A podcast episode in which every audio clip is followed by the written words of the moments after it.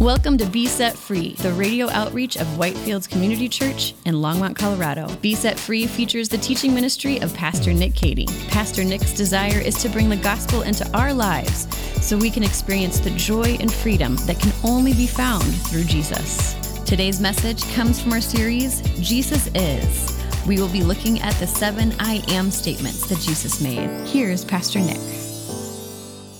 All right, so let's, uh, we're in our series right now looking at the seven I am statements. The Gospel of John is structured around seven I am statements that Jesus made and seven signs that Jesus performed, which all show us who he is and what he came to do. So in our current series, we're looking at the seven I am statements. In the next series, we'll do right after Easter, we'll be looking at the seven signs listed in the Gospel of John that Jesus performed that tell us who he is. So please bow your heads with me and let's pray as we open God's word today.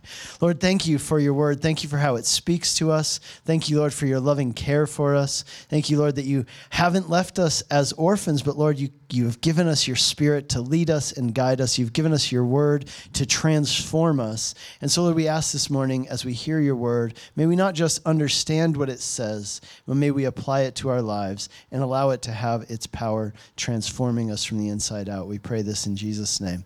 Amen. Well, a few years ago, I took my family to Stonehenge. See, because where I went to school for my undergrad in the west of England was really close to where Stonehenge is located. So I thought it'd be fun, take our kids out to see Stonehenge. So we rented a car, we drove down there. But when we arrived, what we discovered is that although Stonehenge is free, you don't have to pay for it, it's out in a field, yet they've kind of arranged the area. They've even done landscaping and all these things to make it blocked off so that you have to pay to take this bus to go out and see it well, I don't like paying for things. And so I thought, you know, we'll just walk. Well, the closest you can get by car is about a mile and a half from Stonehenge, right? They try and get you to pay for all this stuff. So I'm like, we're not paying, we're walking. But Rosemary's like, you know, we had an infant at the time. Rosemary's like, I'm not walking. So she stayed at the car. So I got the other kids, and I'm like, all right, kids, let's go. We're going to walk and see Stonehenge. And so we're walking, you know, we have to walk over this hill. That's why you can't see it. You got to walk over this hill to see it. And it's like a mile and a half. The kids are complaining, they're getting tired, you know telling me they need water, they're going to die. And then we finally get over the hill and there's Stonehenge. And I say, Kids, look, here we are. This is a World Heritage Site. Nobody knows how they did this or why they did. Isn't it amazing? And the kids looked at it and said, Oh, yeah cool rocks. Hey, look, there's some sheep. And so then they saw these sheep.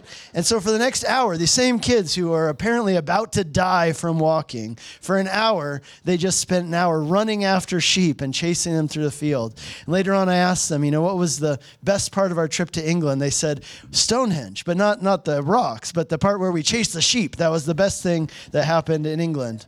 I guess that's a lot of fun. So sheep are talked about over 300 times in the Bible. That's more than any other animal. And throughout the Bible, we as human beings are compared to sheep, whereas the Bible tells us that God is like a shepherd. And I think for many of us, right, when we hear that we are sheep and God is a shepherd, doesn't that just fill you, fill you with these warm, fuzzy feelings? Well, if it does, then you haven't understood what it means that you're being called a sheep. Because here's the thing when the Bible says that you are like a sheep, it's not meant to be a compliment. You see, when the Bible says that you're like a sheep, it is a well intentioned and gentle insult, actually. Because a sheep is not a very clever animal. If you've ever been around sheep, they're about as sharp as a basketball. So the thing about sheep is, on the one hand, they have this natural tendency to stray and run away from the shepherd, the one who's caring for them. But on the other hand, they're completely dependent on the shepherd for everything. So, most animals, like a horse or a dog, if they don't have an owner or a trainer, they go wild. But a sheep without a shepherd dies because sheep are completely dependent on their shepherd for absolutely everything for their safety, for their protection. They have no natural defenses, they're not even good at running away.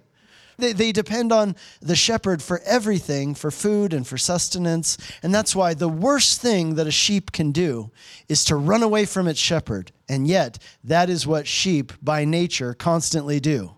And that, God is saying, is what we are like as people. That's a good picture of us. That's why there are verses like Isaiah chapter 53, verse 6, it says, all of us, like sheep, have gone astray. Each of us has gone our own way.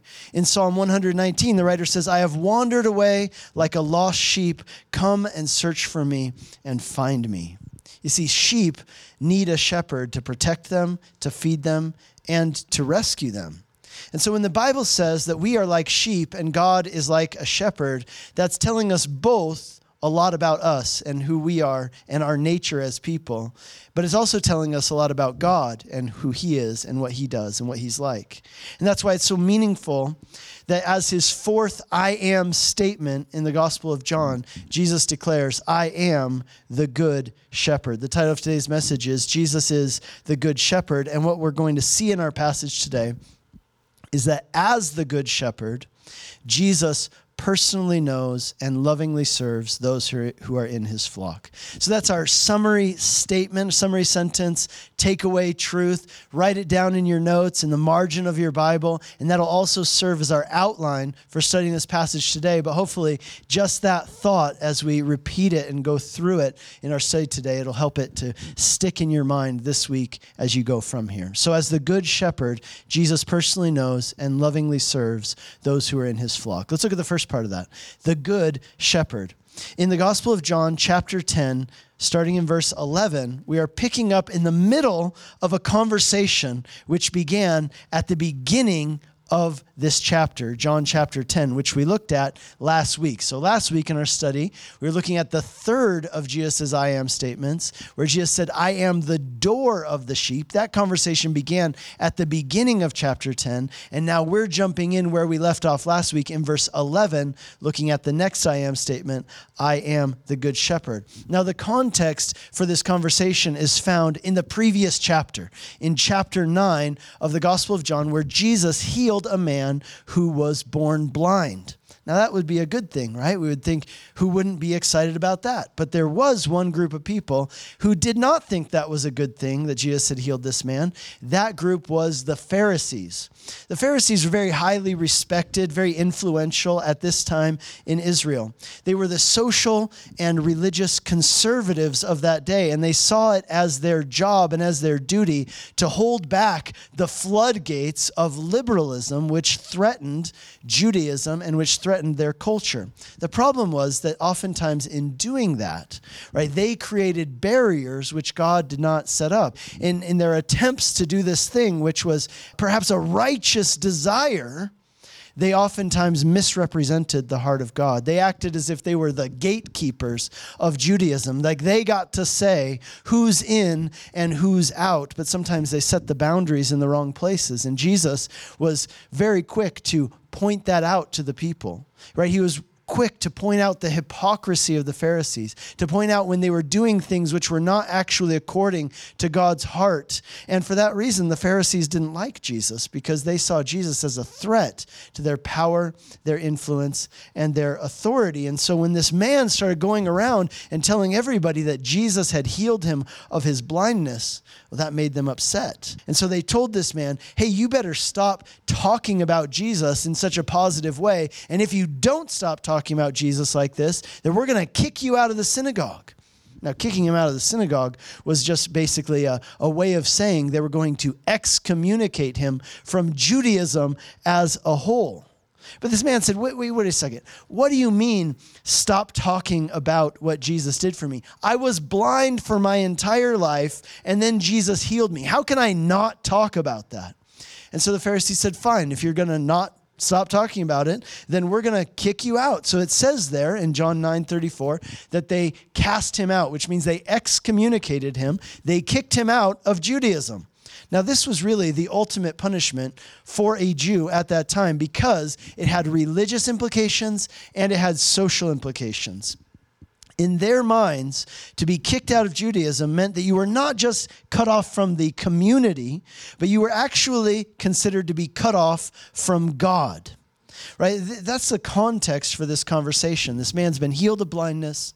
He's talked about it. He was threatened with being kicked out. Now, the Pharisees, the religious leaders of that day, have actually excommunicated him from Judaism. And it says that Jesus went and found him after this had happened and spoke with him. That's the context for this conversation. Around this, as Jesus is talking to this man, imagine his disciples are standing there listening. There are also some of the Pharisees who are standing around and hearing what Jesus is saying. And we pick up the conversation in verse 11 where Jesus declares, I am the good shepherd. Now, when Jesus says that he is the good shepherd, what you need to understand is that he is making a contrast between himself and the religious leaders of that time. Jesus is making a contrast between himself and the religious leaders of that time. What Jesus is saying is that the Pharisees and the other religious leaders of Israel are bad shepherds. They're bad shepherds. And in contrast to them, he is the good shepherd. Now, again, remember the setting. The Pharisees just excommunicated this guy because he told the truth and said that Jesus healed him. Now, why would they do that? You've been listening to a message by Pastor Nick Cady of Whitefield Community Church in Longmont, Colorado. We'll get back to the remainder of this message in a moment. Join us this Christmas season at Whitefields Church in Longmont. On Christmas Eve, we are having two services at 4 and 5:30 p.m. and we are having a service on Christmas morning at 9:15. For the month of December, join us on Sunday mornings as we remember and celebrate the coming of Jesus with a series of messages called one of Us, in which we will be looking at how, in Jesus, God became one of us to reveal Himself to us and redeem us. We are located at 2950 Colorful Avenue in Longmont, just west of I 25 on Highway 119. Invite a friend and join us this Advent season at Whitefields Church in Longmont, including Christmas Eve at 4 and 5:30 p.m and Christmas morning at 9:15 a.m. For directions and more information, visit our website at whitefieldschurch.com. Now, back to Pastor Nick with the remainder of today's message. Obviously, it wasn't because they were concerned about the truth. If they were concerned about the truth, they would have looked into the details, listened to the testimony of even this man's parents who said, yes, he was blind his whole life. The testimony of other people who had seen him sitting on the side of the road begging because he was blind and he couldn't work. Obviously, this was not because of a concern for the truth. Clearly, it was not at all a concern for this man. Obviously, they did this because they were concerned about shoring up and protecting their own power, influence, and authority in that society. And Jesus is saying, These people, they have set themselves up as shepherds of the people, but they are bad shepherds. They are bad shepherds. Throughout the Bible, spiritual leaders are referred to as shepherds. You see this in the Old Testament. In the New Testament, we're introduced to the term pastor, which we still use today. And the word pastor is simply the Latin word for shepherds. So throughout the Bible, shepherds or spiritual leaders are referred to as shepherds. Now, spiritual leaders, in other words, are called to care for the souls of people in the ways that a shepherd cares for sheep. But even in Israel's own history, many of those who were called shepherds of God's people were often bad shepherds. They didn't do a good job as shepherds. For example, in Jeremiah chapter 23 and in Ezekiel chapter 34, God speaks out against the bad shepherds of his people.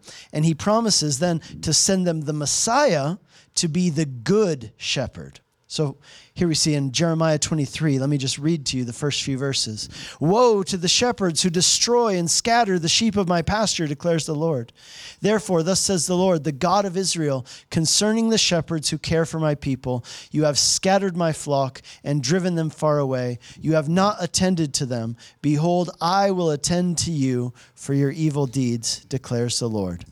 The bad spiritual leaders of Israel what were they doing? They were actually, rather than leading people in God's ways, rather than drawing people to God, Jeremiah tells us that they were actually driving people away from God. Now, isn't that still the case even today? There are people who are bad leaders spiritually, and what is the effect? They drive people not just away from church, but even away from God.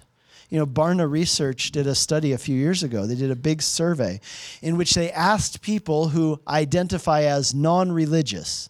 So, people who identify as non religious, they asked them, Why do you reject Christianity? And here's what they found is so interesting. They said that in their poll, in their study, most people who reject Christianity and call themselves non religious, they do not do so because of a lack of evidence, right? They don't say, well, there's just not enough evidence to believe, right? Scientifically or historically or whatever. That isn't the main reason that people give for rejecting Christianity. No, actually, what they found is that the main reason why people said that they reject Christianity was not because of evidence, but because of personal experiences being hurt by Christian people or, or because they had a bad experience with a Christian leader. Just like in the time of Jeremiah, there are people today who are bad shepherds. And sadly, bad shepherds have this effect. They, they tend to drive people away from God. And maybe there are some of you here today, you know, you've been hurt by bad shepherds, Christian leaders who didn't represent the heart of Jesus. Maybe they were harsh or unkind. Maybe they hurt you or sinned against you in some way. And if that's you, I just want to say, I'm sorry. I'm sorry that that's happened to you. And I would also tell you this I would want you to look at this passage here in Jeremiah 23 and see how God feels about that because it's important to see this. What God is saying here in Jeremiah 23 is He says, when it comes to bad shepherds, He's not okay with it. He's not okay with them misrepresenting His heart. He's not okay with them hurting His sheep. He says these people are supposed to be shepherds, but they're doing a bad job. They're misleading people, misrepresenting His heart, and hurting His sheep. And He says, I will deal with those people. And yet, the next thing God says in this passage is this in verse 5 He says, Behold, the days are coming, declares the Lord, when I will raise up for David a righteous branch, and he shall reign as king and deal wisely, and shall execute justice and righteousness in the land. So, after speaking out against the bad shepherds, God promises to one day send a good shepherd to the people who will truly represent his heart, who will lead his people in the right way. And he tells these people listen, rather than allowing the bad shepherds to drive you away from me, I want you to fix your attention and set your hopes on the good shepherd who I'm going to send, the Messiah. Now, throughout the Bible, from the very moment that sin entered into the human story and into the world, God promised that He would send a person a person who would save us from the curse of sin and death. That Savior was called the Messiah. And over the course of time, God revealed more and more, kind of like creating a trail of breadcrumbs, if you will, right? Dropping a crumb here, dropping a crumb there, leading us to this Messiah. And He would give us more and more revelation about who this Messiah would be. He would be a descendant of Abraham, He would be a king, not just any king, He would be a king as the heir of the throne of David. He would be born in Bethlehem, He'd be born of a virgin. He would heal the blind, the sick, the lepers, and and the lame. He would suffer and he would die for the sins of the people, and somehow he would actually live forever. And what God tells us here through the prophet Jeremiah is that when this Messiah comes, this is who he will be. He will be the good shepherd. Unlike the corrupt, self seeking spiritual leaders who drive people away from God by their actions, the Messiah will represent the heart of God accurately and truly. He will lead people in God's ways righteously. You see, by calling himself the Good Shepherd, Jesus was claiming to be the Messiah, the one promised in Jeremiah chapter 23. And he's saying that the Pharisees and the spiritual leaders of his day, they were bad shepherds, just like the spiritual leaders in Jeremiah's day. But now, in him, Jesus is saying, God has finally sent the good shepherd, the Messiah, to his people, and they should follow him. But you know what else? That's not the only thing that Jesus was saying by calling himself the good shepherd. Here's why. In Ezekiel chapter 34, in, the book of the prophet Ezekiel, Ezekiel prophesies against, similar to Jeremiah, he prophesies against the bad shepherds of God's people. But here's the difference. In Ezekiel chapter 34, God says that not only will he send a good shepherd, but that he himself will come to his people to be the good shepherd for them. You see, by calling himself the Good Shepherd, Jesus wasn't only saying that he is the Messiah, he was also claiming to be God come to his people to care for them and to save them. And how would he save them? Well, Jesus says there in the second part of verse 11 the Good Shepherd lays down his life for the sheep. Now, this is different from the attitude of others. Look at what he says in verse 12. He who is a hired hand and not a shepherd, who does not own the sheep, sees a wolf coming and leaves the sheep and flees, and the wolf snatches them and scatters them. He flees because he's a hired hand and he cares nothing for the sheep. You know, any of you who've had a job or owned a business, you know that there's a difference, right, between the mentality of an employee versus the mentality of an owner, right? An employee is there to do their job and get their paycheck and then get out of there. But an owner has a vested interest. They care a lot more than the employees do because they're invested in a very different way. And what Jesus is saying here is this that because he is God, he actually cares about people more than the Pharisees do because he created those people. The Bible says that God knit you together in love in your mother's womb, that he knows more about you than you even know about yourself. So, unlike the bad shepherds of Israel, Jesus has a personal, vested interest in you because he created you, because he sustains your life from moment to moment. So, rather than standing by idly or stepping aside and allowing you to be attacked and ultimately destroyed by the enemies of your soul, Jesus has come as the good shepherd to rescue you by laying down his life for you. Again, think about the difference. The Pharisees were more than happy to just kick this guy out of Judaism because they viewed him as a threat to their power. They had no concern for this man's soul. In order to protect their position in that society, they were willing to throw this man to the wolves spiritually and, in their minds, cut him off from God and condemn his soul to hell. And they were okay with that just to protect their own positions and their own power. That's not love. That's not good shepherding. That is self protection at the cost of this man's soul. And Jesus is saying, I'm not like that. Instead of protecting myself at the cost of people's lives and souls, I have come as the good shepherd, the true owner of the sheep, in order to save your souls at the cost of my life. You see, that brings us back to our sentence. The Good Shepherd, as the Good Shepherd, Jesus personally knows. He goes on in verse 14 to say, I am the Good Shepherd. I know my own, and my own know me. As the Good Shepherd, God wants to have a personal relationship with his sheep. He's not contented to just own the sheep, he wants to know them. And you know, it's one thing to know about somebody, and it's another thing altogether to know that person in a relationship. For example, I know a lot about Peyton Manning and Russell Wilson, but I don't know them, right? Like I text them, they don't text me back, right? We don't have a relationship, let's put it that way. And there's a difference between knowing a lot of things about something or somebody and knowing somebody. And, and this really was pointed out to me several years ago. A friend of mine pointed this out to me, and it was a turning point in my life. You see, she showed me the words of Jesus in Matthew chapter 7, where Jesus says that on the day of judgment, many people will be in for a terrible surprise. Because although they thought they did things for God and they knew a lot of stuff about God, when they stand before God, He will send them away and He'll say, Depart from me, because I never knew you. I never had a relationship with you. And this friend of mine asked me straight up, she said, Is that you? Are you this person who knows things about God, but you don't actually have a relationship with God? And she was right. And that conversation was a turning point in my life. It's what led me to begin pursuing a relationship with God, not just knowing about Him, but actually knowing Him. See, the fact is, guys, God knows everything about you.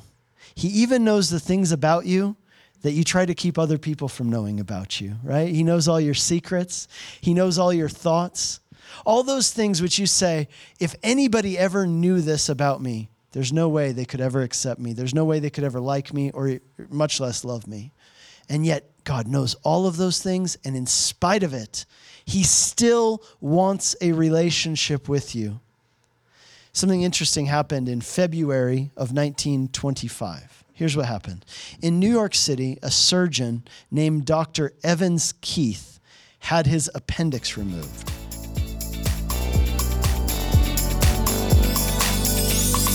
You've been listening to Be Set Free, the radio outreach of Whitefields Community Church in Longmont, Colorado. We have three in-person services on Sunday mornings at 8, 9.30, and 11 a.m. And our 9.30 and 11 services are live streamed on our website for those who would like to worship with us online. We are located just east of County Line Road and Highway 119 at 2950 Colorful Avenue in Longmont. For more information or to hear other messages from Pastor Nick, Visit us online at whitefieldschurch.com. Be Set Free is a listener supported program.